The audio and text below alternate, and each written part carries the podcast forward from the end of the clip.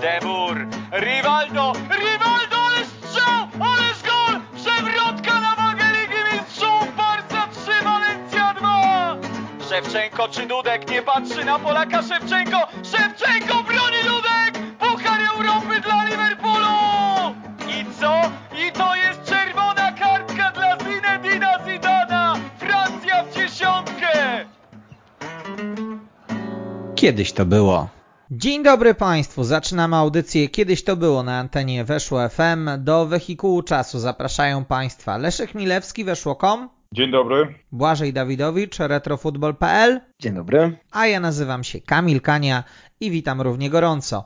Dziś w programie wspominać będziemy karierę piłkarską wybitnego reprezentanta Polski, uczestnika dwóch mundiali oraz finałów Mistrzostw Europy w dwa tysiące ósmym roku, jednego z ulubieńców Leo Beenhakkera, czyli Jacka Krzynówka.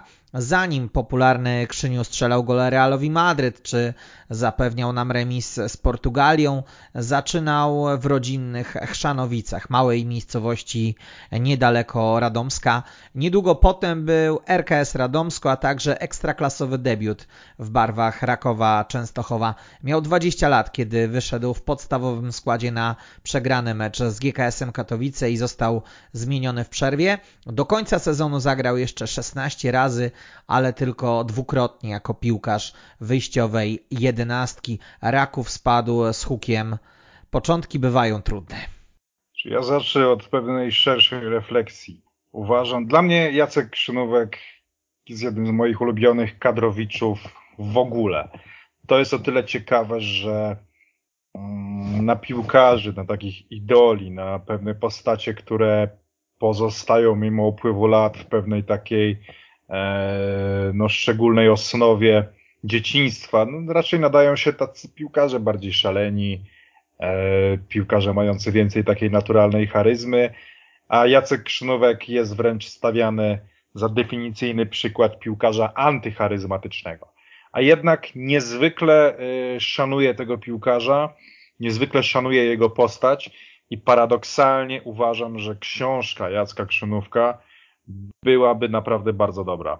Oczywiście nie byłaby to historia o e, pijatykach, o połamanych nosach w klubach, ale byłaby historią naprawdę niezwykle ciekawego, e, choć oczywiście prostolinijnego w wielu kwestiach człowieka, co pokazuje mi na przykład już jego początek. No bo mówimy o etapie Radomsko, a Radomsko w pewnym sensie to już jest po pierwszym kamieniu milowym. Jacek Krzynówek, często lubię to przypominać, do osiemnastego roku życia grał w L Z S-ie Chrzanowice. Jacek Krzynówek w swoich nastoletnich latach, gdzie dzisiaj Kasper Kozłowski jako nastolatek debiutuje w reprezentacji, gdzie jedzie na Euro, gdy Jacek Krzynówek był w wieku Kozłowskiego, spadał z A-klasy. Jacek Krzynówek grał w B-klasie w takim wieku. Jacek Krzynówek do momentu transferu do Radomska, czyli w takim wieku znowu jak Kozłowski, jak inni tego typu, nie miał ani jednego profesjonalnego treningu. Całe treningi w B-klasie polegały na tym, że rzucali sobie piłkę i grali. Dla mnie to jest coś, coś niesamowitego. Być może Jacek Krzynówek jest jednym z ostatnich piłkarzy reprezentacji Polski, którzy raz, że wywodzą się no, rzeczywiście z B-klasowego zaplecza, gdzie w ogóle nie wierzyli, że mogą osiągnąć jakąś dużą piłkę, że równie dobrze mogą sobie kopać w Chrzanowicach i to wszystko, a Twarze rzeczywiście, no to jest taki piłkarz, można powiedzieć, no uliczny, jeśli można tak powiedzieć o zawodniku pochodzącym z wioski, ale rzeczywiście Jacek Krzynówek, cały jego warsztat piłkarski, ten pierwszy, to jest tylko i wyłącznie kopanie na podwórku, kopanie na boisku e, wiejskim, kopanie z przyjaciółmi, żadne tam treningi, biegówki, zero przygotowania jakiejś akademii i tak dalej. To jest dla mnie dosyć inspirujące, imponujące. E, kwestie takie jak ta słynna tężyzna fizyczna Jacka Krzynówka, który mógł biegać od rana do wieczora, była wypracowywana choćby przy żniwach, tak? Których aktywnie uczestniczy całe lato, pomagając rodzinie. No, uważam, że choćby to, taki początek, lokuje go już gdzieś w takim miejscu, gdzie to mogłaby być bardzo uniwersalna historia dla dla wszystkich, wszystkich Polaków, dom, w którym się nie przelewa, dom, który oczywiście też ma tradycje piłkarskie i na przykład gdy rozmawiałem z Jackiem Krzynówkiem, bardzo żałował, że jego dziadek nie dożył e, jego debiutu w reprezentacji Polski, bo zawsze chciał, żeby być piłkarzem. Dziadek też grał w Chrzanowicach, cała rodzina grała w Chrzanowicach, ale poza te Chrzanowice nie wychodziła, nawet chyba, że tak jak brat Jacka Krzynówka, który podobno też świetnie się zapowiadał, grał nawet z Kubą Błaszczykowskim w Częstochowie w juniorach Rakowa, ale gdzieś to nie wypaliło mu. Jeśli chodzi o Radomsko, to też jest ciekawa historia, bo to, to nikt, no, że tak powiem, nikt nie skautował B-klasy pod kątem tego, żeby wyszukać tam zawodników do trzeciej ligi. Chrzanowice akurat zrobiły ciekawy rajd w Pucharze Polski Regionalnym i wpadły na to Radomsko. No i oczywiście przyjechał R K S, wówczas doskonale finansowany przez Tadeusza Dąbrowskiego, do tych Chrzanowic, a tutaj cyk, ekipa z B-klasy de facto prowadzi do przerwy jeden zero, a Jacek Krzynówek oczywiście strzelcem bramki, poza tym jeszcze kilkukrotnie zagroził te Radomsku i R K S wygrał mecz dopiero wtedy, gdy prezes Dąbrowski sam przebrał się w dres i wszedł na boisko. Rzeczywiście na tle takich niższych lig, no to Dąbrowski był, był rzeczywiście dobrym piłkarzem, natomiast już wtedy był przekonany, żeby ściągnąć, ściągnąć do siebie tego piłkarza i No i Krzynówek rzeczywiście wtedy postawił na futbol. Pracował jako stolarz, miał być pomocnikiem stolarza, już tak naprawdę miał ten etat, chodził tam do pracy, ale w momencie, gdy zdarzył się ten mecz e, Radomska z Chrzanowicami, no tak, ten kierunek się został wyznaczony jakby. Ale gdyby na przykład gdzieś w tej ścieżce pucharowej powinęła się noga Chrzanowicom, gdyby nie, nie trafiło się akurat na, na zespół Dąbrowskiego, który wtedy świetnie sobie radził i miał duże perspektywy, to Jacek Krzynówek nigdy by nie wypłynął. Prawda jest taka, że patrząc na jego historię, dużo bardziej prawdopodobne było, że on przepadnie gdzieś tam w niższych ligach. Był bardzo nieśmiały, niechętny nawet w wyjeżdżaniu na testom i tylko osobowość Dąbrowskiego i to, że to był rzeczywiście największy klub w regionie, sprawiła, że, że, on, że on zaufał i stamtąd wyjechał. Tak, ja tutaj jakoś dużo więcej niż Leszek nie dodam, z racji tego, że, że no tu bardzo dużo zostało już powiedziane o, tej, o tych właśnie początkach kariery Jacka Krzynówka, bo to jest taka prawda, że faktycznie, no, kiedy się spojrzy w ogóle na gdzie leżą Chrzanowice, tak piętnaście kilometrów od Radomska, to jest wieś, która liczy zaledwie osiemset siedemdziesiąt sześć mieszkańców, więc to jest niesamowite, że z tak małej miejscowości Jacek Krzynówek no, był w stanie się wybić z tak małej wioski na e, wybić na boiska Bundesligi, zagrać na mistrzostwach świata, zagrać na mistrzostwach Europy, strzelać bramki największym klubom, e, klubom naszego kontynentu. I taka jest prawda, że ta kariera piłkarska Jacka Krzynówka to nie jest jakaś autostrada, nie wiem, usłana różami i bardzo prosta droga do sukcesu, gdzie mamy jakąś właśnie drogę takiego bardzo zdolnego młodzieżowca, na którego się hucha i dmucha. Wszystkie tak naprawdę sukcesy myślę, że zawdzięcza właśnie swojemu takiemu uporowi, pracowitości i tej boiskowej nieustępliwości. Tak? Ale też jest... szczęściu, prawda? Jest o, mnóstwo oczywiście. Szczęścia w tych początkach. Tak, bo prawda jest taka, właśnie też będę często tutaj właśnie wracał do tej e, rozmowy, którą miałeś, Leszek, okazję przeprowadzić z Jackiem Krzynówkiem na łamach Weszło, że tam też właśnie tak było dosyć to fajnie powiedziane, że tak naprawdę losy tego, czy Jacek Krzynówek będzie stolarzem, bo kończył techniką stolarską, czy będzie piłkarzem, to jest, to jest tak jak mówisz, po prostu szczęście, że akurat się złożyło, że ktoś, z, że był ten mecz pucharowy z Radomskiem, ktoś go zauważył.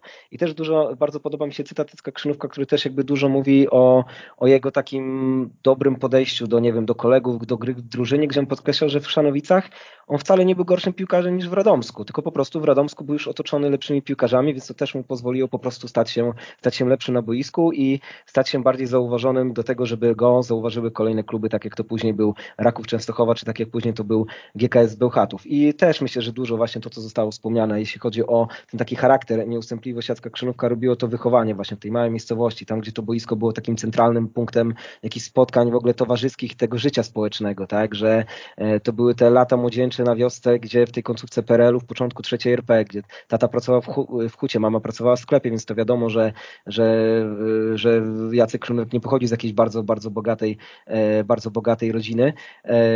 No, tak samo ciekawostką jest to, co właśnie wspominałeś o L Z S-ie, L Z S-ie z Chrzanowic, że tam no, faktycznie grała ta jego cała rodzina, właśnie wujek, tata, ten młodszy brat, który miał okazję występować później z Kubą, z Kubą Błaszczykowskim, więc bardzo się cieszę, że właśnie zostało to przytoczone w tej rozmowie, bo to jest aż niesamowite, w jaki sposób z tak małej miejscowości Jacek Krzynówek był w stanie później naprawdę strzelać bramki, przecież no, czy to najlepszym reprezentacjom kontynentu, czy to po prostu najlepszym klubom w Europie. Jeszcze jedno tutaj warto dodać do tego wychowania, o którym powiedziałeś, że rzeczywiście Jacek Krzynówek jest zakochany w tych swoich rodzinnych stronach, w tej, no powiedzieć, nie, nawet chciałbym użyć słowa prowincja bez całej pejoratywności tego określenia. Prowincja w dobrym, w dobrym sensie. To jest, tam fajnie Jacek Krzynówek mówi, że wiele osób jak mieszka w takim miejscu mówi, u nas nie ma co robić, u nas nie ma perspektyw. A Krzynówek mówił, no tak, no było często ciężko, nie przelewało się, ale to do nas przyjeżdżał kuzyn na dwa miesiące e, z miasta posiedzieć. U nas było mnóstwo rzeczy, których można było robić, tak? To jest takie docenienie tamtego, tamtego czasu, tych możliwości, które dawała, nie wiem, po prostu wyobraźnia, to, że byli się razem ze sobą, wychodziło się, spędzało czas. Więc myślę, że to też można by zaczerpnąć e, od Jacka Krzynówka. Tu chciałem jeszcze wrócić rzeczywiście do pierwszego zderzenia z Ekstraklasą, no bo jako, że pierwszy etap poświęciliśmy Chrzanowicom, to tutaj faktycznie to, że trafił do tego Rakowa, że dostał dostrzeżony, że szybko dostał szansę w Ekstraklasie, a jednak się odbił. Znowu coś inspirującego dla wielu chłopaków, dla wielu piłkarzy, znowu taka nieoczywista karta. No bo Krzynówek, który później przecież tak naprawdę niewykluczone, że jest najlepszym polskim piłkarzem pierwszej dekady dwudziestego pierwszego wieku, takim najbardziej rzetelnym, eee, jeśli chodzi o graczy z pola. No tutaj w Rakowie zupełnie się nie przebił. Miałem okazję rozmawiać z wieloma piłkarzami Rakowa z tamtego okresu, również z trenerem Kokotem. I część zwracała uwagę na taki problem mentalny, że rzeczywiście Krzynówek musiał być w drużynie, która bardzo w niego wierzy, która w niego wspiera, która daje mu pewną przestrzeń, no bo to, to nie był jakby lew salonowy, który wchodzi do szatni i gdzieś tam się rozkręca. Ale też niektórzy mówili, że był wtedy po prostu, po prostu słaby. Gdzieś prawda leży po środku, natomiast trener Kokot nie był jakoś zachwycony e, tym zawodnikiem. Jacek Krzynówek w ogóle nie chce rozmawiać praktycznie o okresie w Rakowie, dlaczego tam się nie udało, ale mm, trener Kokot mówi, że po prostu przegrał wtedy e, rywalizację o, o skład. I to też jest ciekawe, tak, że taki piłkarz gdzieś dostaje w końcu ten wymarzony złoty bilet i marnuje go. A jednak życie dało mu tą drugą szansę. To jest taka pochwała cierpliwości, to też często widać w tej karierze Jacka Krzynówka. Krzynówek przeniósł się do Bełchatowa, schodząc na zaplecze najwyższej klasy rozgrywkowej. Z nowym zespołem szybko wywalczył awans, a następnie był już podstawowym zawodnikiem na poziomie ekstraklasy. G K S dotarł do finału Pucharu Polski, ale Bełchatowianie przegrali z Amiką Wronki. Dla Krzynówka to był udany okres. W lidze strzelił sześć goli w dwudziestu siedmiu meczach, ale nie uratowało to zespołu przed spadkiem. Sam zawodnik zadebiutował w kadrze pod wodzą Janusza Wójcika. Tak, to jeśli w ogóle chodzi o ten G K S Bełchatów, no trzeba sobie jasno powiedzieć, nie dziwię się, że Jacek Krzynówek ma sentyment do tego klubu, bo przecież z tej, to w tej drużynie zadebiutował w lidze, to z tej drużyny w ogóle wyjechał na zachód, tak? Udało mu się także z, w czasie grania w Bełchatowie wyjechać, wyjechać na pierwszy mecz swój z kadrą w kadrze Janusza Wójcika. No zresztą później ten sentyment było też widać w tym, że Jacek Krzynówek przyjął posadę już później po zakończeniu kariery w G K S-ie Bełchatów i nawet jeśli ta przygoda jako specjalnie Jackowi Krzynówkowi nie wyszła, no to jednak, jednak sam mówił, że był to taki dosyć sentymentalny powrót a, do Bełchatowa. No liczby też robią wrażenie, tak jak tutaj wspominałeś o tych golach ligowych, Kamil, no to w ogóle e, z tego co widzę, to statystyki Krzynówka w Bełchatowie to jest sześćdziesiąt jeden spotkań, w których aż jedenaście razy wpisywał się na, się na listę strzelców. No to jest moment, który tak naprawdę stał się takim ligowcem pełną gębą i przyłożył no, swój, swoją dużą cegłę do, do tego awansu G K S-u Bełchatów do, do, do najwyższej ligi.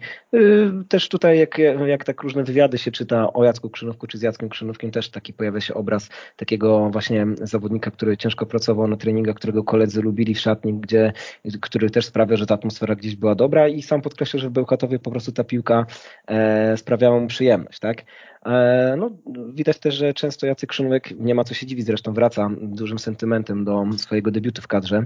To w ogóle też było ciekawe spotkanie, bo to było na takim błotnistym terenie za e, kadencji Janusza Wójcika, spotkanie ze Słowacją w Bratysławie, tam mecz na błocie, wynik był trzy jeden, ale takie było tam widać zmianę pokoleniową w kadrze, bo to był mecz, w którym Oprócz Jacka Krzynówka debiutowali jeszcze m.in. Szymkowiak i Maciej Żurawski, więc, więc, więc całkiem, całkiem poważne nazwiska, które stanowiły później o, o sile i o sile naszej polskiej reprezentacji przez kolejne lata.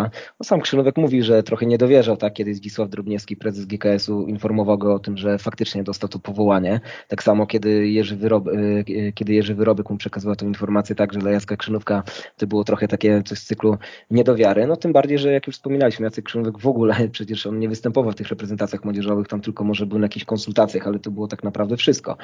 Co prawda z tą Słowacją to tam było raptem parę minut, ale no robi to wrażenie, że jednak no, chłopak, chłopak, który jeszcze w wieku osiemnastu lat gra w tych Chrzanowicach, debiutuje w kadrze i ciekawe, kto w tym dziewięćdziesiątym ósmym roku mógł się spodziewać, że tak naprawdę będziemy mówili o naprawdę wybitnym reprezent...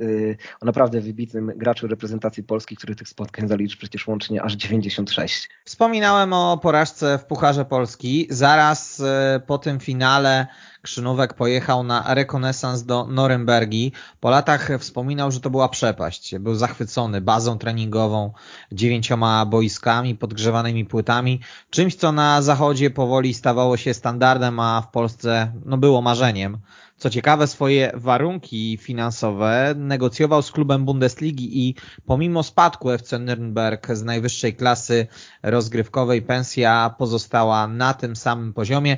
Kłopotem Krzynówka był brak znajomości niemieckiego, a wsparciem okazał się Tomasz Kos, który wyjechał w tym samym czasie oraz to zaskakujące Dariusz Kampa, bramkarz o polskich korzeniach, który potrafił mówić w naszym języku. Od początku pobytu na zachodzie grał bardzo bardzo regularnie. Jego sześć bramek i cztery asysty pomogły w wywalczeniu awansu. Z Bundesligi F C Nürnberg spadło po dwóch latach, ale Krzynówek znów zagrał znakomity sezon na boiskach drugiej Bundesligi. Zdobył dwanaście bramek i dorzucił dziewięć asyst w dwudziestu dziewięciu spotkaniach. No nic dziwnego, że zainteresowanie wyraziły mocniejsze kluby. Dla mnie tutaj jest ciekawe to, jak bardzo piłkarskim ignorantem był wtedy Jacek Krzynówek. Pokutuje takie przekonanie, że no, piłkarz powinien się interesować piłką nożną, no i być może powinien, ale ostatecznie najwyraźniej to też tak, tak nie przeszkadza. No, rozbrajające jest to, że Jacek Krzynówek nie poznał Michaela Owena na korytarzu, gdy zostali zakwaterowani razem z Liverpoolem w jednym i tym samym miejscu, a Michael Owen wtedy na przełomie wieków no, był jednym z najgłośniejszych nazwisk piłkarskich na świecie. Krzynówek wprost mówił, że nie interesował się piłką, po prostu w nią grał. Jak grał w Pucharze Polski z Ruchem Chorzów, to nie znał żadnego zawodnika. Wychodził, nie robiło mu to różnicy. Być może wręcz mu to w czymś pomagało, bo na boisku no, kogo się miał bać, skoro nie znał niczyjej siły. Dziś pewnie by takie przekonanie nie przeszło, choćby z punktu widzenia tego, że no dzisiaj te drużyny są rozpracowywane na najmniejsze szczegóły i no cóż, lepiej wiedzieć, że Michael Owen jest całkiem szybki, niż, niż całkowicie go nie poznawać. Ale jeśli chodzi o wyjazd do Niemiec, to dla mnie znowu taki typowo krzynówkowy rys, który gdzieś mógłby być ciekawy z punktu widzenia fabularnego, to jak bardzo Jacek Krzynówek tuż po wyjeździe do Niemiec, który uczynił go zupełnie bogatym człowiekiem, tak. To był transfer, który wpuszczał go na zupełnie inną półkę finansową, na zupełnie inną półkę piłkarską, inny poziom rozpoznawalności w świecie futbolu, inne perspektywy, a jednak Krzynówek tuż pierwszą noc po wyjeździe do Niemiec przepłakał w hotelu. No to jest poruszające, tak, że no naprawdę ten człowiek zmagał się z pewnymi swoimi dosyć takimi ograniczeniami e, sporymi, z takim przywiązaniem może wielkim do tych swoich rodzinnych stron. No to nie był jakiś taki men- mentalność człowieka, który chciał koniecznie e, podróżować, podbijać świat, a tutaj jednak zaryzykował, tak? I, I do tego stopnia jakby to było dla niego trudne od strony prywatnej, że aż polały się łzy w tym pierwszym, w tym pierwszym momencie.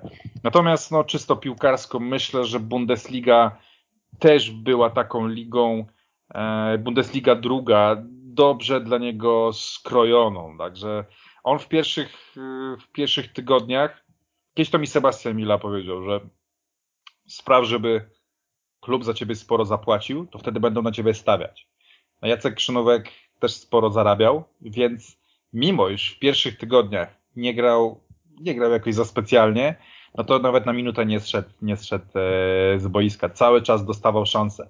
I w tym pierwszym sezonie tak naprawdę Tylko jeden mecz przegapił, kiedy, kiedy chyba jakieś kartki zdecydowały, czy coś podobnego. A tak to Jacek Krzynówek grał absolutnie wszystko. To był dobry sezon na taką aklimatyzację w Niemczech. Być może gdyby to była od razu Bundesliga, no to byłoby trochę jak w Rakowie. Gdzieś by mu nie zaufano, wielka rywalizacja i już byłoby gdzieś, gdzieś koniec. Tak? A tu ta druga Bundesliga, rozgrywki zdecydowanie poważniejsze niż Ekstraklasa. Wówczas trochę niedoceniane chyba, jeśli chodzi o, o to zaplecze Bundesligi, a on tutaj świetnie okrzep i to wszystko później, później, e, później szybko no, zaczęło się po prostu spłacać, bo Krzynówek był gwiazdą tych rozgrywek i no i cóż, z Norymbergą na pewno zaczął odnosić sukcesy, czego dowodem jest awans do Bundesligi. Tu już musiał zwrócić na siebie uwagę większych marek, choć Bayer wtedy to była naprawdę e, no cóż, w Europie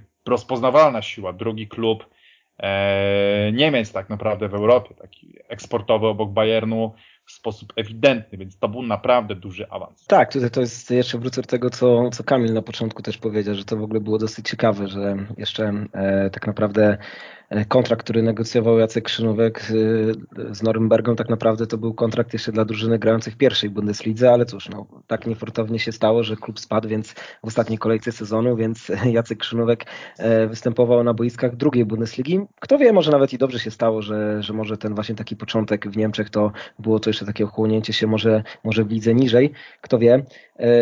Tutaj też wrócę do tego, co Leszek wspomina właśnie, do tych trudnych, tam, trudnych początków, tak, dokładnie, właśnie to jest, też zwróciłem na to uwagę, jak, jak Jacek Krzynówek w wywiadach wspominał, tak, że, że sam nie był tak przekonany do tego wyjazdu do ostatniej chwili, tak, że w Polsce miał przecież rodzinę, dziewczynę, która później się przecież stała jego żoną, tak, że był sam, daleko od domu, w obcym kraju, nie znał języka, więc no dobrze się stało, że jednak ta aklimatyzacja gdzieś tutaj przy pomocy też właśnie wspomnianego na przykład Toma, Tomka Kosa gdzieś nastąpiła dosyć szybko, bo na boisku Jacek Krzynówek na pewno się obronił. Ja tylko dołożę jeszcze tu od siebie, że co jak co, ale e, no, spotkał w Norymberdze tutaj taką bardzo ważną postać na swojej piłkarskiej drodze, która później się będzie jeszcze na pewno w czasie naszych rozmów przewijała, czyli Klausa Augenthalera, przepraszam, Augenthalera, legendę przecież niemieckiej piłki, tak, mistrza świata z tysiąc dziewięćset dziewięćdziesiątego roku, którego sobie no, bardzo Jacek Krzynówek chwali, który dużo zrobił dla jego kariery w Niemczech, tak, nie bał się stawiać na niego, był to trener, który, który też go y, ustawiał na tej, na, na skrzydle, tak, o którym, o którym bardzo ciepło do tej pory się Jacek Krzynówek wypowiada, że to był trener, u którego treningi, treningi były ciężkie, ale nie było czegoś takiego, że y, nie było czegoś takiego, że grali ci piłkarze, którzy, którzy gdzieś tam byli, byli zdecydowanie najwięcej warci, tylko potrafił właśnie też trener stawiać e, gdzieś na podstawie tego, co ludzie prezentowali na boisku, nie bał się odstawiać jakichś szkodliwych, szkodliwych dla atmosfery jednostek po prostu poza, e, poza kadrę. No, gdzieś to nazwisko jeszcze na pewno będzie nam się przewijało w kontekście e, Leverkusen czy Wolfsburga.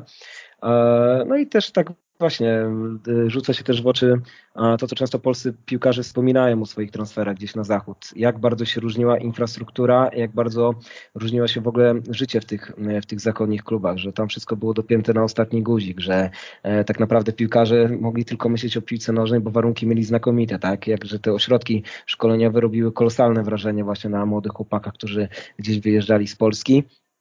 No dzisiaj, dzisiaj to być może się troszeczkę zmieniło, natomiast rzuca się to bardzo w oczy, że kiedy, kiedy gdzie są jakieś rozmowy o tych transferach na przełomie lat dziewięćdziesiątych i, i początku dwudziestego pierwszego wieku, bardzo wielu polskich piłkarzy zwraca po prostu uwagę na, na tą taką e, przepaść. No a jeśli chodzi piłkarsko, tak jak już wspomnieliśmy, na pewno Jacek Krzynówek pokazał się na boiskach niemieckich na tyle, że no, ta gra w Norymberdze musiała być, i w reprezentacji polskiej oczywiście musiała być na tyle dobra, że transfer do tak topowego niemieckiego klubu jak Bayer Leverkusen no na pewno nie mógł być przypadkowy. Po debiucie u Wójcika Krzynówek grał regularnie u Jerzego Engela. Długo nie miał jednak miejsca w wyjściowym składzie reprezentacji. W tak szczęśliwych dla nas eliminacjach Mistrzostw Świata w Korei i Japonii zagrał w dziewięciu meczach, ale tylko dwukrotnie jako podstawowy zawodnik. Jego wkład w bramki nie był zbyt duży. Zaliczył jedną asystę przy bramce Radka Kałużnego z Białorusią. Jego status zmienił się natomiast przed mistrzostwami, bo w Korei nie opuścił choćby minuty. W każdym meczu od deski do deski asystował przy bramce Emanuela Olisadebe ze Stanami. Ale trzeba przyznać, że Jerzy Engel, dziś dla wielu Jerzy Engel jest tak troszkę, że tak powiem, zmemowiał. Ale Jacek Krzynówek jest jednym z tych dowodów, że często też miał nosa. i w tym trudnym momencie dziejowym dla reprezentacji Polski, kiedy całe lata dziewięćdziesiąte to sami piłkarze przyznają, jak Tomek Łapiński, gdzie to było bardzo zdolne pokolenie, ale przez pozapiłkarskie kwestie zmarnowało swój olbrzymi potencjał, gdzie mogli nawet na finałach dużej imprezy ze swoim talentem coś osiągnąć.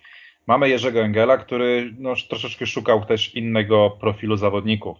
Dla mnie jest jednak w pewnym sposób symboliczne, że zawodnikami, których wynalazł, wymyślił do reprezentacji Polski są Krzynówek i Kryszałowicz, jednymi z takich ikon wręcz kadry Engela ostatecznie, bo obaj no to są symbole zupełnie, obaj to są postacie zupełnie inne niż to, co nam się kojarzy, gdy rzucić hasło polski piłkarz lat dziewięćdziesiątych. Owszem, Krzynówek nie stanowił jakiejś e, nieprawdopodobnie ważnej postaci w eliminacjach, choćby pamiętny mecz z Norwegią na wyjeździe, obejrzany z ławki, no to ma swoją, ma swoją wymowę, tak? Bardziej chciał wtedy mm, stawiać na troszkę inne personalia, choćby z Koźmińskim wysoko ustawionym. Ale z drugiej strony, od pierwszego meczu, od tej Hiszpanii, gdzie jeszcze zagrały takie postacie jak Czerwiec czy Bizacki, które w ogóle nam się nie kojarzą w kontekście kadry Engela, Krzynówek dostał szansę.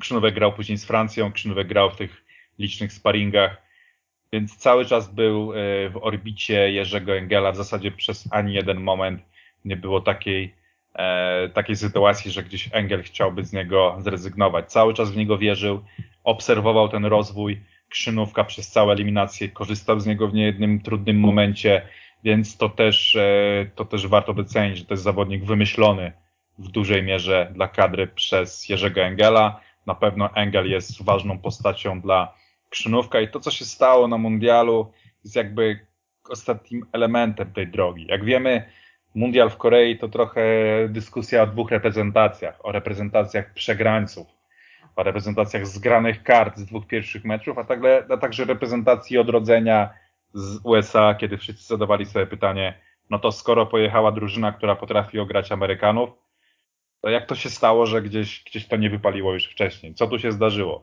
Jacek Krzynówek był postacią, która spajała obie te grupy i spajała je w sposób szczególny, ponieważ nikt nie miał do Jacka pretensji e, za ten turniej. Jeśli ktoś grał wszystkie trzy mecze na tym turnieju, a mimo to nigdy nie pojawiał się jako ten, którego można było mieć pretensje, no to jednak swoje, e, swoje mówi. Także rzeczywiście Krzynówek był jednym z jasnych punktów, również w tych dwóch pierwszych meczach, szczególnie z Koreą, gdzie e, kilka razy rzeczywiście zerwał się już w pierwszej połowie i coś, gdyby miał większe wsparcie, mogło się zdarzyć. No i później wspomniany mecz z U S A, gdzie pokazywał swój potencjał. Zastanawiające jest z kolei później, w jak drastyczny sposób zrezygnował z niego Zbigniew Boniek. Też warto, warto zauważyć, że u Zbigniewa Bońka nie zagrał wcale. Także gdzieś ten osąd Zbigniewa Bońka tutaj ewidentnie się pomylił, co pokazuje i jakby przyszłość Jacka Krzynówka w tej reprezentacji. No i cóż, i losy samej kadry Zbigniewa Bońka. Tutaj tak jak Leszku powiedziałeś, że te występy Jacka Krzynówka na Mistrzostwach Świata w dwa tysiące drugim roku były na takim poziomie, że na pewno do Jacka nie można mieć pretensji do jego gry, natomiast no, sam Krzynówek był dosyć akurat krytyczny co do swoich występów, bo później często podkreślał, że jednak te warunki warunki przygotowania no, nie były, nie były dla naszych reprezentantów najłatwiejsze, jeśli chodzi o klimat, jeśli chodzi o tą wilgotność w powietrzu, jeśli chodzi o te strefy czasowe, bo przypominam między innymi to, że zdarzało mu się na przykład zaspać na trening, bo zwyczajnie w świecie po prostu miał niedobór snu i sobie nie radził z tą, z tą zmianą czasu i też mówił, że kiedy wrócił po mundialu e, z Korei do Niemiec i oglądał, oglądał sobie na V H S-ie powtórki meczów, to miał po prostu wrażenie, że to wszystko zostało jakoś nagrane w zwolnionym tempie i nie poznawał sam siebie. E, też zwracał również uwagę na, bo wiadomo, te eliminacje to są, to są no tak, to jest przeżycie pokoleniowe, tak? E, te eliminacje do mundialu dwa tysiące drugiego, gdzie po tylu latach e, posłuchy, całe lata dziewięćdziesiąte posłuchy na, w polskim futbolu w końcu przy tym, no przy odrobinie szczęścia, ale przede wszystkim jednak przy tej no, znakomitej grze w eliminacjach udaje nam się tam jechać. Oczekiwania bardzo duże. Gdzieś też właśnie, gdzieś też Jacek Krzynówek po latach zauważył, że gdzieś ten taki trybik gdzieś w tej maszynie być może został wyciągnięty przez to, że nie został powołany Tomasz Iwan, który, który w dużej mierze spajał tą reprezentację i swoją grą i atmosferą. I no, jeśli tak nawet po dobrych, po dobrych tych kilkunastach, po, kilkunastu latach po mundialu, gdzieś Jacek Krzynówek to pamiętaj, zwraca na to uwagę, to gdzieś faktycznie to musiało piłkarzami wstrząsnąć w takim razie, skoro, skoro Tomasz Iwan nie pojechał, skoro to nadal, to nadal jest, jest pamiętane. No, na no pewno, tak, na... Problem z tym Iwanem, który cały czas jest podnoszony, że Iwan wtedy rzeczywiście piłkarsko tak. się nie nadawał.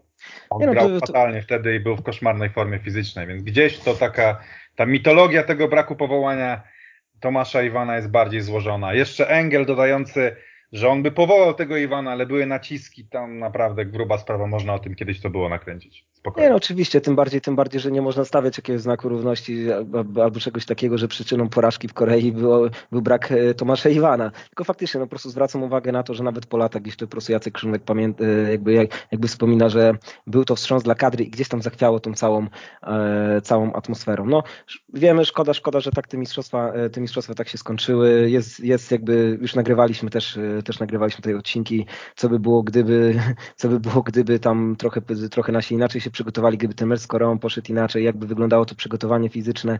Można gdybać, no do Jacka Krzynówka w każdym razie, no nie były to, e, nie była to ostatnia wielka impreza, bo jeszcze tych meczów w kadrze na wielkich imprezach zagrał, mimo że bez sukcesów, to jednak kolejne mecze jeszcze przed nim były, jeszcze przez kolejne lata stanowił ważny filar e, reprezentacji, ale to jest bardzo ciekawe, to co Leszku wspomniałeś właśnie w kontekście e, kadry Zbigniewa Bońka, bo też miałem właśnie to przygotowane, bo mało, bo mało faktycznie kto o tym pamięta, że, że faktycznie po prostu Zbigniew Boniek, no wyglądało tak, jakby po prostu e, piłkarza, piłkarza z Norymbergi w ogóle nie zauważył. Natomiast też trzeba pamiętać, że, że tam z tego co kojarzę, chyba w dwa tysiące drugim roku miał dosyć Jacek Krzynówek e, poważną kontuzję, bo zerwał e, z, z więzadłami krzyżowymi, więc to też w jakimś tam stopniu mogło, m, mogło być przyczyną po prostu braku formy lub braku zainteresowania ze strony Zbigniewa Bońka. Latem dwa tysiące czwartego roku wspomniany już przez Błażeja Klaus Augenthaler, wieloletni trener Krzynówka z Nürnberg, sprowadził go do Bayeru Leverkusen. Polak zaliczył wejście smoka. sześć goli, jedenaście asyst w Bundeslidze. Wyglądało więcej niż solidnie. Dołożył też świetne występy w Lidze Mistrzów. Ja do dzisiaj pamiętam, kiedy na Polsacie Sport oglądałem Krzynówka zaskakującego Ikera Casillasa w meczu z Realem Madryt. Trafił też przeciwko Romie i Liverpoolowi. No niestety, drugi sezon nie był już tak udany. Polak pomógł drużynie tylko przy czterech trafieniach i to licząc e, łącznie wszystkie rozgrywki. Tak, ten pierwszy sezon w Bayerze Leverkusen to było coś, coś absolutnie szczególnego. Co do wspomnianego Augenthalera, który sprowadził Krzynówka, tu jakby ta postać potwierdza mi to, że Krzynówek potrzebował mieć odpowiedniego, odpowiednie otoczenie wokół siebie, czyli że trafił się trener, który rozumiał Krzynówka, wiedział jak on chce grać, dawał pewną stabilność, pewien spokój. I no niewykluczone, że gdyby nie Augenthaler, gdyby nie to coś, co zobaczył Krzynówka, no to też nie byłoby aż takiej, takiej szansy zaistnienia. Natomiast też, no cóż, ciekawe jest dla mnie to, że gdy są trenerzy w życiu piłkarzy, którzy aż tak, nie chcę powiedzieć ciągną za uszy, ale gdzieś tam cały czas pamiętają o tych zawodnikach i cały czas do nich wracają, to gdzieś powstaje jakaś więź, nawet przekra- wykraczająca poza tylko Eee, tylko boisko. Myślę, że choćby przykład Roberta Lewandowskiego i Pepa Guardioli, którzy cały czas gdzieś tam wracali do siebie e, w różnych wywiadach, gdzie ta dobra relacja jest jakby powszechnie znana. Jacek Krzynówek, to ja spodziewałem się, że też będzie jakaś jednak historia, ale to nic, żadnej prywatnej, coś mu się podobało we mnie na boisku i tyle.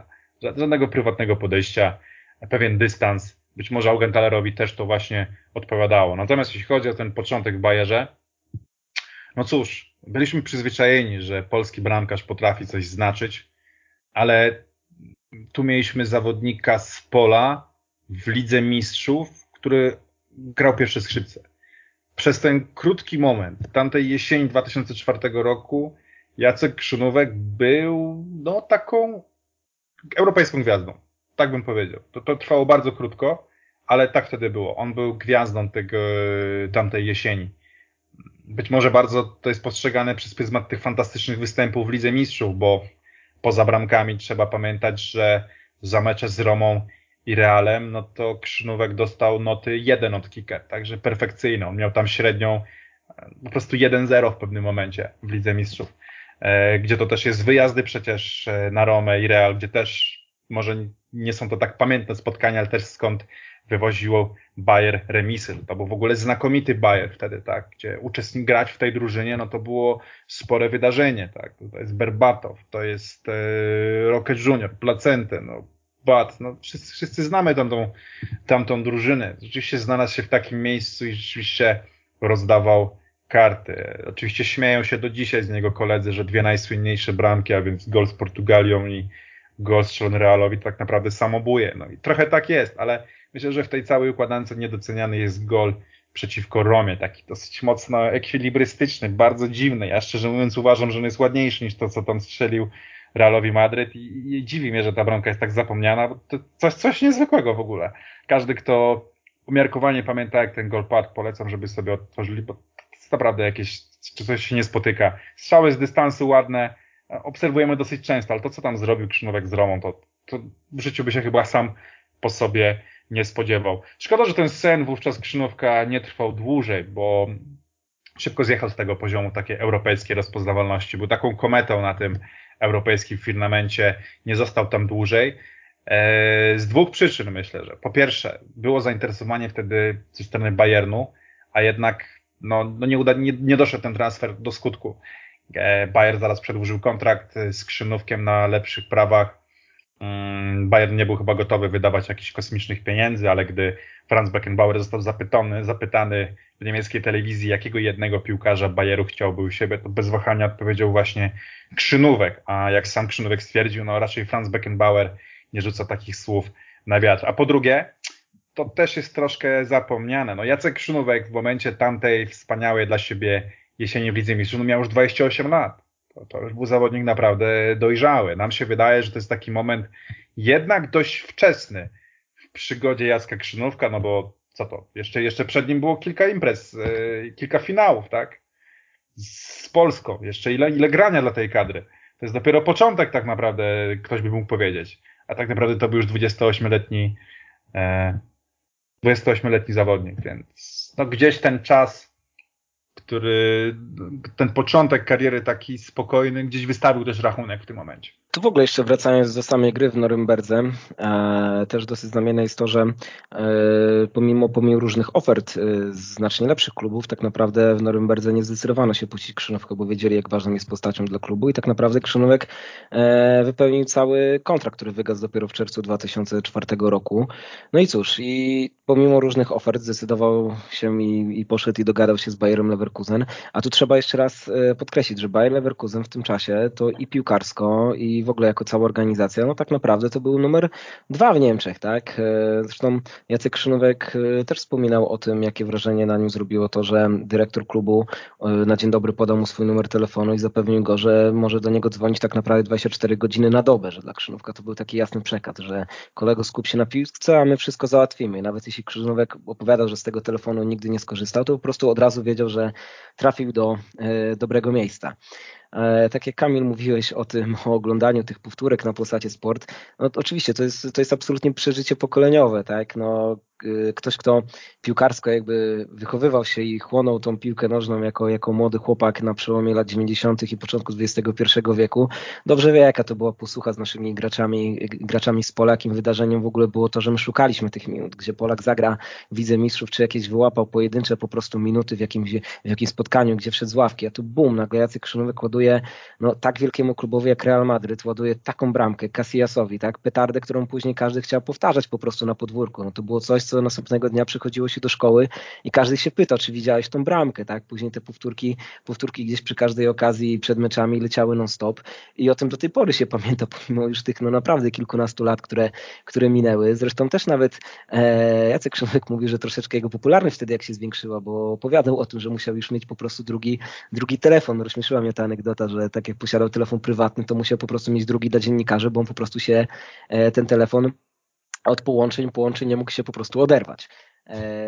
I tak samo, tak samo zresztą sam mówi, że tą bramką był bardzo podniecony, bo miał taką adrenalinę, że po prostu po tym meczu do czwartej rano nie mógł zasnąć, tak? Że oglądał magazyny i sam oglądał powtórki z tego dnia i do niego, do niego trochę musiało dojść, musiało trochę czasu minąć, zanim dotarło, dotarło co się stało, więc jak widać, że nie tylko, nie tylko ja mam wspomnienia jako, jako młody chłopak, że to było coś niesamowitego, ale również i Jacek Krzynówek. Oczywiście była jeszcze ta, no, ta wspaniała bramka z Romą, ale jakoś tak się stało, że faktycznie ta, ta bramka z Realem to jest coś takiego, coś takiego, co się najbardziej zapisało w pamięci. No prawdopodobnie dlatego, że to po prostu był Real Madryt i to był Iker, Iker Casillas yy, na bramce, tak? Galacticos, tak, strzelenie bramki Galacticos wtedy, nie?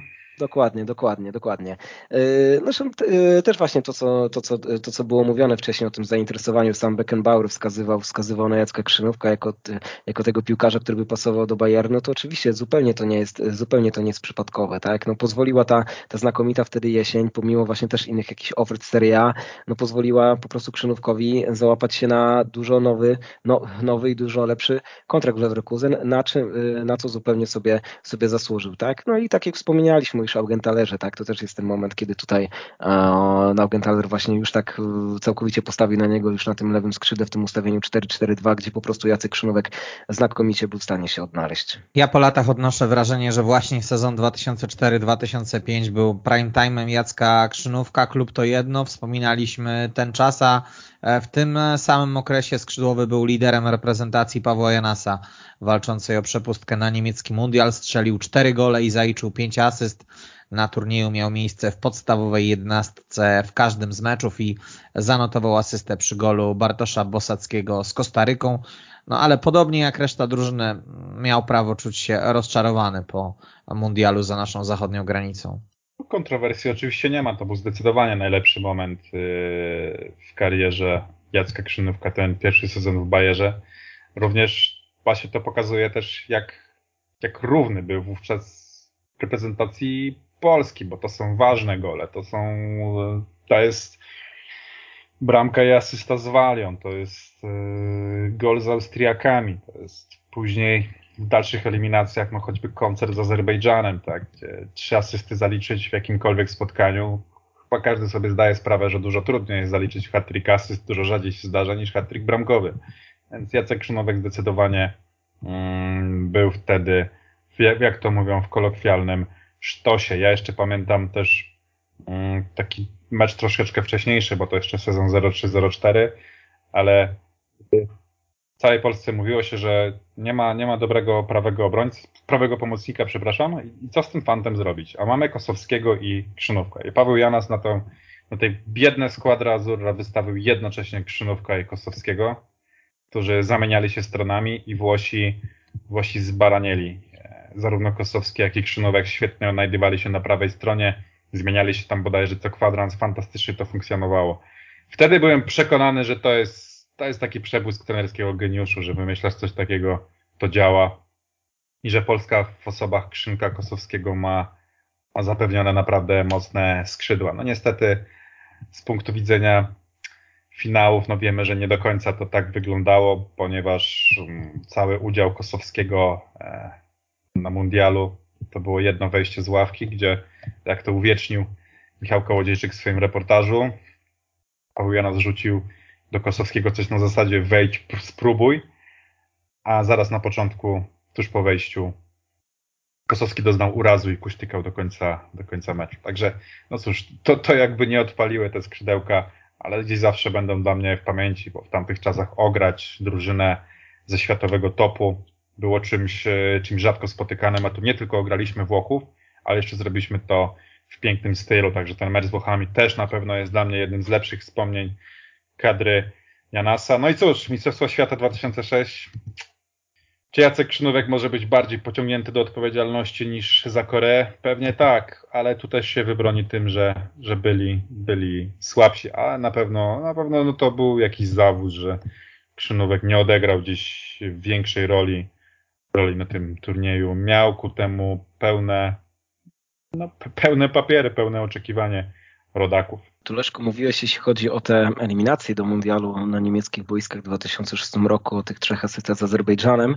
No jeszcze pozwolę sobie zwrócić tak bardziej uwagę na to wyjazdowe spotkanie z Walią, gdzie po bardzo ciężkim boju wygraliśmy trzy do dwóch. Przecież myśmy tam jeszcze do siedemdziesiątej minuty w tym spotkanieu przegrywaliśmy, tak? I wyrównuje Tomasz Frankowski po kolejnej asyście Jacka Krzynówka, podwyższa Żurawski, a później w osiemdziesiątej piątej minucie no takim bardzo, bardzo, bardzo takim e, sprytnym strzałem za pola karnego z perfekcyjnym wykonaniem. E, Jacek Krzynówek pokonuje Jonesa, mamy zwycięstwo trzy jeden, co prawda jeszcze później Walijczycy nam strzelili bramkę, ale to był niezwykle w, kolejny świetny mecz Krzynówka w kadrze Engela, ale przede wszystkim te niezwykle cenne i ważne trzy punkty, bo przypomnijmy, że w tamtych eliminacjach e, te zasady wyglądały w taki sposób, że e, dwie drużyny zajmujące m, miejsca, miejsca w swoich grupach drugie mogły bezpośrednio awansować na mundial i dzięki właśnie tym, dzięki temu, że pomimo porażek, dwóch porażek z Anglią, wszystkie inne mecze wygraliśmy, bilans osiem wygranych, dwie porażki, pozwoliło nam to uniknąć baraży, bezpośrednio awansować u mundial, więc to były bardzo ważne bramki, bardzo ważne asysty, no był absolutnie, absolutnie kluczową postacią tamtych eliminacji Jacek Krzynówek, zresztą no, tak jak mówiliśmy, to był jego, to był jego absolutny prime i w klubie, i w reprezentacji, bardzo, bardzo to się miło wspomina, a nawet jak się patrzy na te statystyki, faktycznie to jest, to jest ten moment, kiedy także w kadrze po prostu e, to była nie tylko gra, ale po prostu to także liczby, które możemy tu pokazywać. No, tak, o, mundialu w, o mundialu w Niemczech, no cóż, no powiedziano wszystko. No. Tak samo my często lubimy jako Polacy bawić się w tą grę, co by było, gdyby.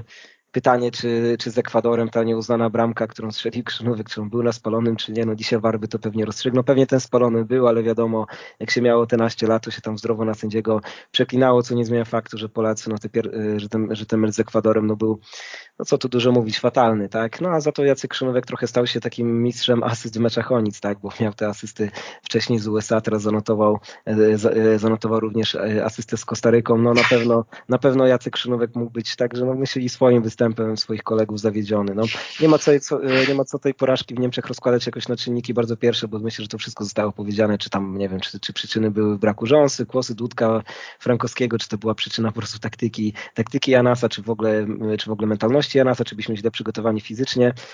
Nie zmienia to faktu, że cóż, no mundial bardzo nieudany, jak i również, no jednak go dobrze nie może wspominać również Jacek Krzynówek. Szkoda, bo na pewno potencjał kadry był taki, żeby z tej grupy jak najbardziej wyjść i na pewno no, sam Jacek Krzynówek też, no jak po latach wspomina z tym mundialem, no ciężko nie mieć po prostu e, takiego poczucia rozczarowania tym, co się stało na niemieckich boiskach. Warto zauważyć, że nie pojechał Tomasz Iwan na ten mundial, więc być może też dlatego. Kolej, tak, tak, tak. Może go też w Rosji w dwa tysiące osiemnastym. Tak jest, zawsze jak zabrakło. Przegramy finały, możemy mówić, że to przez Iwana. To jest dobre, dobra argumentacja. W Rosji co prawda był, ale nie na boisku. No. A no właśnie, tego brakło. Pomocną dłoń do Krzynówka, który zaliczył dużo słabszy sezon w Leverkusen i znalazł się na aucie, wyciągnął, a jakżeby inaczej, Klaus Augenthaler. Trener, który ściągnął go na Bayerenę, tym razem sprowadził go do Dolnej Saksonii, gdzie prowadził Wolfsburg. Współpraca błyskawicznie zaowocowała trzema golami i ośmioma asystami w Bundeslidze, a Polak dorzucił też liczby w Pucharze Niemiec. I, i wtedy przyszedł maj, a konkretnie maj dwa tysiące siódmego roku, kiedy po serii słabszych wyników Augenthaler pożegnał się z posadą trenera. Zespół przejął Felix Magath, co okazało się początkiem końca Krzynówka w klubie Volkswagena. Magath, wiadomo, żelazna ręka, to już źle wróżyło wobec kruchych kolan Polaka. Dodatkowo Niemiec był dogmatykiem, miał swój system i nie było w nim miejsca dla Krzynówka. Polak był załamany w wywiadzie z Robertem Błońskim dla Gazety Wyborczej. Mówił wtedy o tragicznej sytuacji i braku jakiejkolwiek nadziei. Cztery symboliczne występy jesienią dwa tysiące ósmego roku, łącznie sto czternaście minut, pozwoliły na wpisanie sobie do C V Mistrzostwa Niemiec, choć myślę, że to było marne pocieszenie wobec tego, jak ułożyła się kariera Krzynówka w Wolfsburgu. No tak, warto tutaj rzeczywiście podkreślić jedną rzecz, jeszcze mam refleksję, jeśli chodzi o współpracę Krzynówka z Augenthalerem. Tak? Mamy dobrze na przykładzie tego Wolfsburga, tak? Jacek Krzynówek u Magatha, zajechany, nie dostający szans, wylatujący na margines. Jacek Krzynówek u Wolfsburgu u Augenthalera, przydatny, ceniony zawodnik, wciąż gdzieś tam wśród powyżej przeciętnej na poziomie Bundesligi. I często jak oceniamy to, jak idzie akurat Polakom gdzieś w jakimś klubie, trochę zapominamy o tym. Wszystko jakby scedujemy tylko na piłkarza, tak? Że dlaczego mu lepiej nie idzie? Przecież on był dobry, on sobie radził, dlaczego nie idzie lepiej? Powinniśmy chyba patrzeć troszeczkę głębiej na to, no, jaki jest system aktualny, czy ten trener nie ma rzeczywiście innej koncepcji. Oczywiście zapominając o tak banalnych e, frazesach, jak że ktoś nie lubi Polaków, bo to oczywiście jest obiegowy żart z lat dziewięćdziesiątych, gdy Polakom nie szło.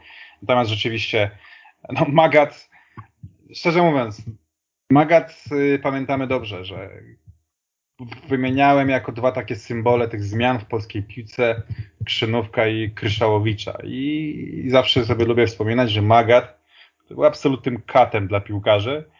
Paweł Kryszałowicz mówił, nie no, mi się podobały te treningi, biegało się, fajnie, bardzo fajnie, fajnie, nie ma sprawy.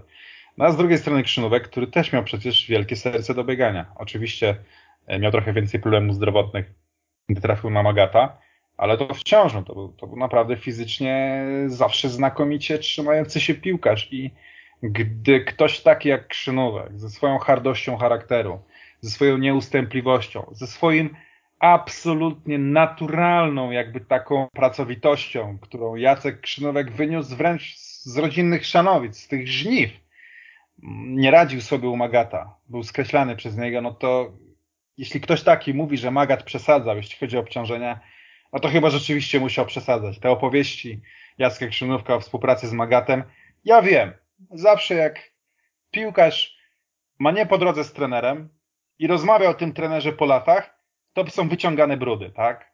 Mamy tego przykład choćby w kwestii Piotra Stokowca i każdego piłkarza, który nie grał u Piotra Stokowca. Ale no, jednak trudno się nie zgodzić z pewnymi absurdami, jak gdy Jacek Krzynówek opowiadał, że Graffite mógł po prostu e, zginąć u Magatha podczas jednego z biegów e, po górach w Szwajcarii, gdzie zemdlał nad przepaścią, gdzie faktycznie te opisy obciążeń były, były koszmarne. Ja żałuję tego, że Magath pojawił się w Wolfsburgu, jakkolwiek to oczywiście miało swoje pozytywne konotacje pewnie dla niektórych zawodników, czy tam dla klubu. No ale Magath nam całkowicie zajechał Krzynówka, już wówczas trzydziestodwuletniego na Euro dwa tysiące osiem. Natomiast, bo wiadomo, tutaj o Magacie możemy mówić bardzo dużo, zresztą no Jacek Krzynówek też o nim bardzo dużo opowiadał zresztą, i wydaje mi się, że to była taka w polskich mediach dosyć telenowela tych, tych narzekań, czemu się w ogóle zupełnie Jackowi Krzynówkowi nie dziwię, bo bardzo, bardzo specyficzny człowiek z Felixa Magatha to były jego i również jego metody, no cóż, bardzo niecodzienne. Natomiast, natomiast warto zwrócić uwagę na to, co mówił czasami Leo Beenhakker, że pomimo tego, że rytmu meczowego nie miał Jacek Krzynówek, to jednak Beenhakker stale, stale powoływał Krzynówka i jednak kiedy, często kiedy przyjeżdżał na kadrę przede wszystkim w eliminacjach do, do Euro dwa tysiące osiem, to wygląda jak świeży piłkarz, więc pomimo tego, że Magath nie dawał mu szans, ale te treningi gdzieś tam pewnie, pewnie jakoś Jacka Krzynówka dobrze do gry przygotowywały. No tylko co z tego, kiedy, kiedy półtorej roku treningów u Magatha wyglądało tak, że Krzynówek po prostu raz grał, raz nie, a tak naprawdę przy, przez większość czasu w ogóle nie grał. No tych anegdot, jak tutaj Leszku wspominałeś, jest bardzo dużo, tak, właśnie ta, przede wszystkim ta z tym Graffite, który, który omal nie spadł, yy, który omal nie spadł yy, gdzieś w przepaść zwycięczenia. Yy, no ale też jak Krzynówek mówił o tym, że jechało się do klubu na trening i tak naprawdę czasami piłkarze nie wiedzieli, czy będą mieli miejsce w szatni, bo Magath po prostu potrafił yy, yy, machnąć ręką i skręcić po prostu bez większego powodu zawodników i przenieść przenieść ich do drużyny rezerw, pomimo tego, że na przykład mieli ważne, wa, yy, ważne kontrakty i przychodzili za niemałe pieniądze, no po prostu potrafił gracza, yy, gracza odstawić i tyle. No. Yy, na pewno, na pewno mamy, mamy z tego wiele anegdot, dzisiaj możemy się trochę to, z tego trochę śmiać, no ale to są jednak... takie anegdoty grożące krew w żyłach o Magacie raczej. Tak, taka prawda. No, bo, bo jednak przeraża mnie cytat Jacka Krzynówka, że on uważa, że przez te ciężkie treningi tak naprawdę swoją karierę skończył o trzy lata za wcześnie, bo po prostu jego kolana nie wytrzymały. No to jest akurat przerażający cy, yy, cytat. No też tak, tak samo to Mistrzostwo Niemiec. No myślę, że dla Jacka Krzynówka no, ma taki słodko-gorzki smak. No oczywiście w C V sobie to można wpisać, ale kiedy się zagrało tylko cztery sezony yy, w takim mistrzowskim sezonie, no to Jacek Krzynówek no, ma świadomość przecież, że no, nie był w żaden sposób czołową postacią tamtej, tamtej drużyny, więc to jest taki no, słodko-gorzki tytuł. Szkoda, myślę, bo... że ma się czym chwalić Krzynówek, żeby nie sięgać po to mistrzostwo, prawda? Bo to tak rzeczywiście byłoby naciągane.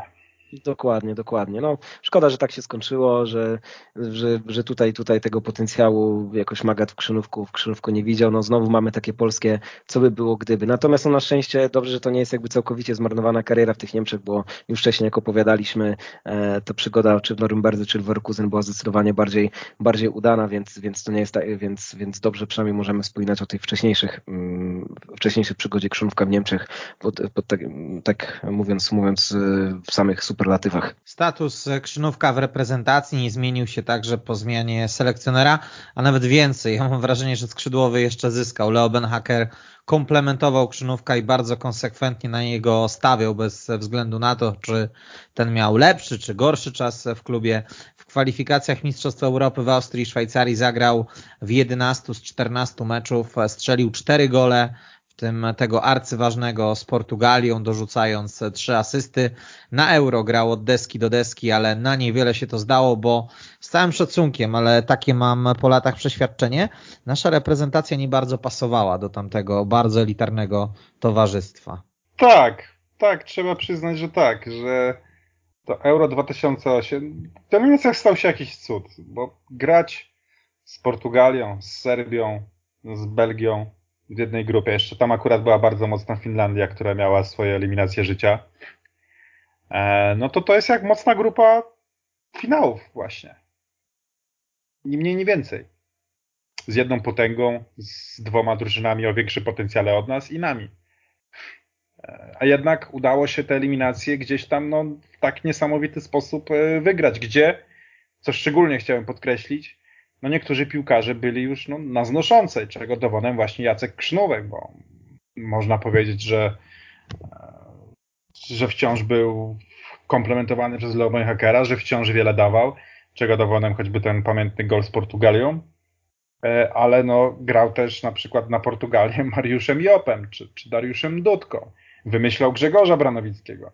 Także wszystko, co się zdarzyło wokół Leo Beenhakkera, jego brak szacunku dla, dla pozycji selekcjonera, gdzie no łączenie, zawsze będę mu wypominał to, że w pewnym momencie tak mocno romansował swoim Nordem, wciąż będąc selekcjonerem. Po prostu, niego, po prostu hańbiące dla statusu reprezentacji Polski, ale te eliminacje były czymś z pogranicza cudu. Naprawdę niezwykłe i sam umieściłbym je bardzo, bardzo wysoko w takim rankingu najlepszych eliminacji. Jacek Krzynówek odgrywał w nich wciąż ważną rolę. No i cóż, ten gol wszyscy pamiętamy. Chyba każdy się wtedy złapał za głowę, co też ten Jacek Krzynówek wymyśla. czterdziesty metr, piłka, absolutnie nie na strzał. Mnóstwo ludzi tam między tym strzelającym a tą bramką. Gdzie to mogło wpaść? No a potem wpadło. Nie znam jednej osoby, która by powiedziała, że oglądała ten strzał Krzynówka i powiedziała, dobrze, niech próbuje uderzyć. Mieliśmy ostatnie sekundy, znaczy taka końcówka, żeby jeszcze coś zrobić. To, to było złe rozwiązanie, a jednak wpadło, jednak wpadło. O samych mistrzostwach mogę powiedzieć tyle, że pamiętam, że chyba zaraz na początku meczu z Niemcami Jacek Krzynówek miał jakąś taką doskonałą sytuację. Wiele osób chyba tego nie pamięta za dobrze, ale tam bramkarz wyszedł, niemiecki, e, Krzynówek, dosłownie chyba pierwsza minuta, pierwsze sekundy. Mogło się to zacząć od gola Krzynówka, wtedy fatalnie skiksował. Natomiast, no, tak jak powiedziałeś, Kamilu, mieliśmy tutaj taką drużynę z różnymi problemami, z piłkarzami coraz mniej znaczącymi, co, po historiach choćby Ebiego Smolarka, eliminacja z Euro, statusu w Europie, nawet w klubie była już inna. Znaczy chyba nawet ten gol niewiele by tam zmienił.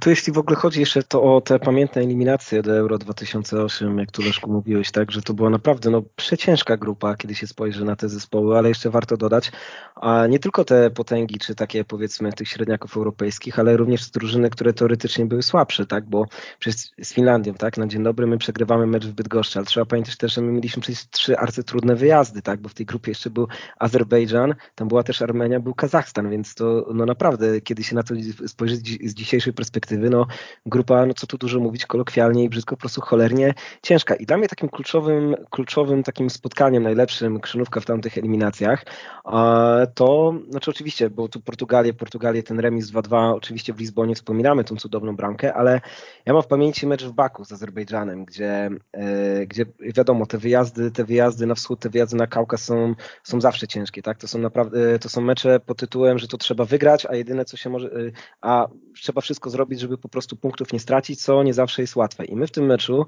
po błędzie Boruca no, przegrywaliśmy, tak? No, wychodziliśmy na drugą połowę, z tego co pamiętam, przegrywając jeden zero, no a później, później się zaczął koncert, no, pociągnął Jacek Krzynówek naszą reprezentację, bo najpierw asystował Smolarkowi, a później sam strzelił dwie bramki, więc bardzo kluczowe trzy punkty w tych bardzo ciężkich eliminacjach, w tej bardzo wyrównanej grupie. I nawet jeśli później z tą Armenią w wyrywaniu przegraliśmy te parę dni później, chyba cztery dni później, no to jednak te, te punkty właśnie tak wywalczone w taki sposób w Baku, no były, były później w tej tabeli niezwykle, niezwykle cenne. No a, a bramka z Portugalią w Lizbonie, no cóż, no tak jak mówiliśmy o golu strzelonym Realowi Madryt, no to jest drugi właśnie taki no, najbardziej znany obrazek absolutnie z kariery Krzynówka. Po raz kolejny powtórzę, to, to tak samo jest przeżycie pokoleniowe, bo e, ten głos e, Dariusza Szpakowskiego, który krzyczy, tak, że Krzynówek z lewej nogi, gol, gol, tam, że teraz sobie nie damy wydrzeć tego remisu, no to jest coś, co jest bardzo wyryte w pamięć. No tą bramkę ja mogę z pamięci absolutnie, w każdym chyba już myślę w momencie mojego życia będę tą bramkę pamiętał i będę w stanie,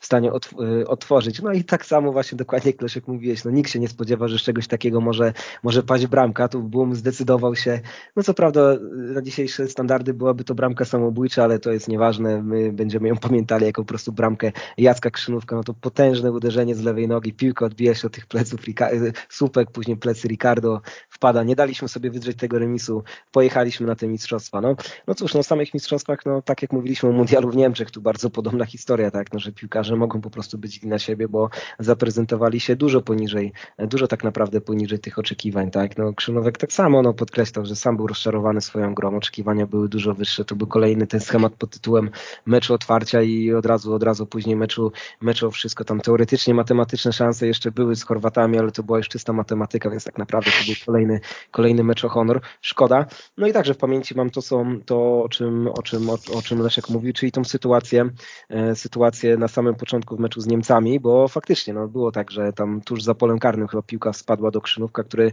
który miał dogodną sytuację, niestety uderzył wysoko ponad bramką eee, i sam Borek, pamiętam, Mateusz Borek jak krzyczał, że ależ to się mogło rozpocząć. No co nie zmienia faktu, że pewnie jakbyśmy nawet strzeli tą bramkę, no, no nie ma co ukrywać, że my na tamtych, w tamtym czasie, w dwa tysiące ósmym roku na boiskach Austrii, no cóż, no, na, na, nawet gdybyśmy od samego początku prowadzili z Niemcami, to ciężko mi sobie wyobrazić, żebyśmy z taką grą, z taką formą i z taką drużyną byli w stanie jakoś ugrać dobry wynik. Szkoda, że, że Jacek Krzynówek, no mając te tak naprawdę...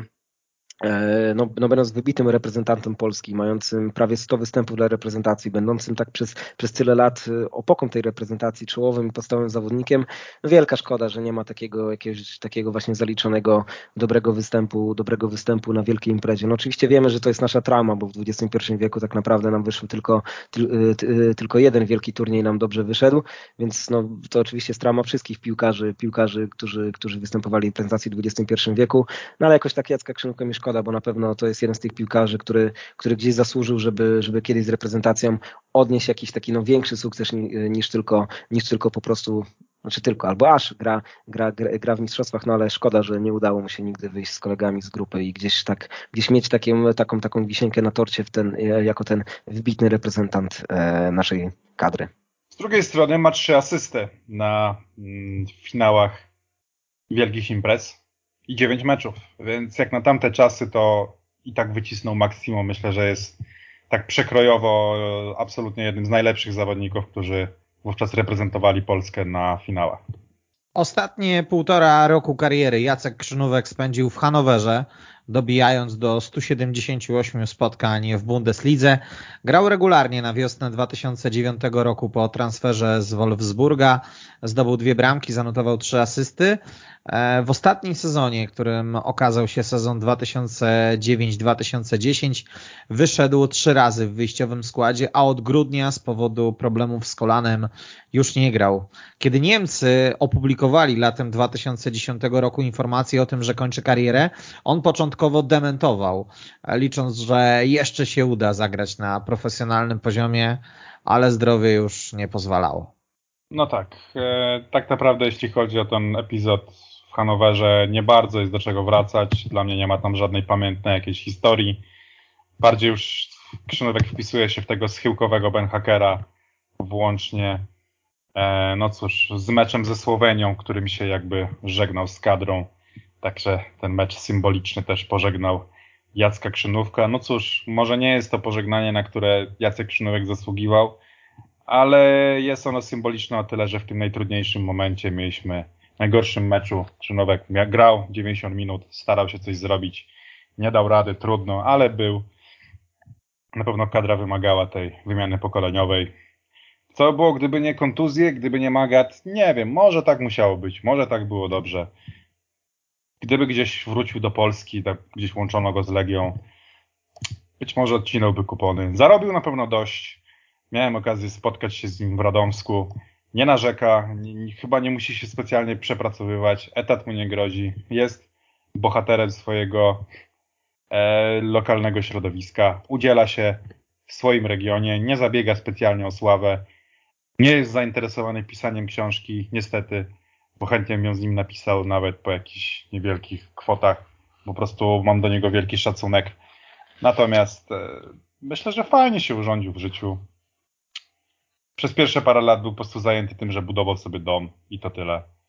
Spokojnie sobie żyje Jacek Krzynówek. I chyba to jest taka... Tego się spodziewaliśmy po nim, że tu żadnych wyskoków, szaleństw, przepitych funduszy nie będzie. Jacek odłożył sobie na całą karierę i spokojnie żyje.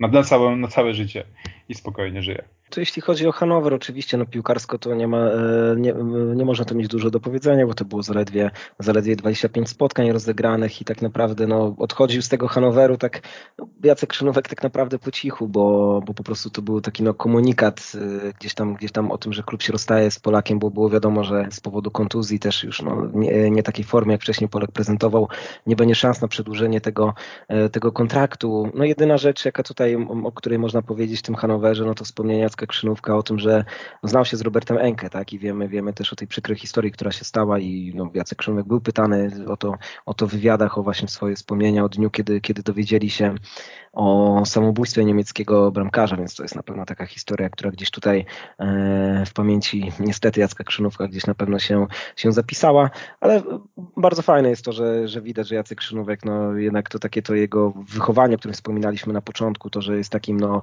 e, był takim, wydaje się, no ja akurat nie miałem okazji poznać się tak jak ty, Leszku, osobiście Jacka Krzynówka, ale wydaje się takim no, prostym człowiekiem w tym takim bardzo dobrym tego słowa znaczeniu, pokazuje to, że właśnie, że sobie e, żyje dostatnio, też Że, tej, że nie roztrwonił tych pieniędzy z tej kariery, tak, bo różnie się układały. Wiemy, wiemy jak, jak często piłkarze, którzy grali w kadrze na przełomie wieków, często wiemy, jak później te kariery czasami, czasami kończyli, jakie kłopoty finansowe mieli, a tu Jacek Krzynówek no, swoją dobrą grą e, na boiskach niemieckich no, zapracował sobie na bardzo dobre kontrakty. No, z tego, co widziałem, to, to, to, to, to były jeszcze, jeszcze nawet w, w Hannoverze potrafił zarabiać tam chyba około, około, około trzech milionów złotych za sezon, więc no, e, były to naprawdę takie fajne kwoty, które dzisiaj można się cieszyć, że pozwoliły mu, pozwoliły mu tak dostatnio po prostu, po prostu żyć. E, szkoda, że tak to wyglądało, to pożegnanie z tą karierą, że, że, że gdzieś tutaj, że, że te kontuzje tak sprawiły, że nie było, że nie było może jeszcze czegoś więcej, no ale chyba myślę, że Jacek Krzynówek, gdyby chciał, to by mógł spokojnie wrócić do Polski, ale tu chyba już po prostu,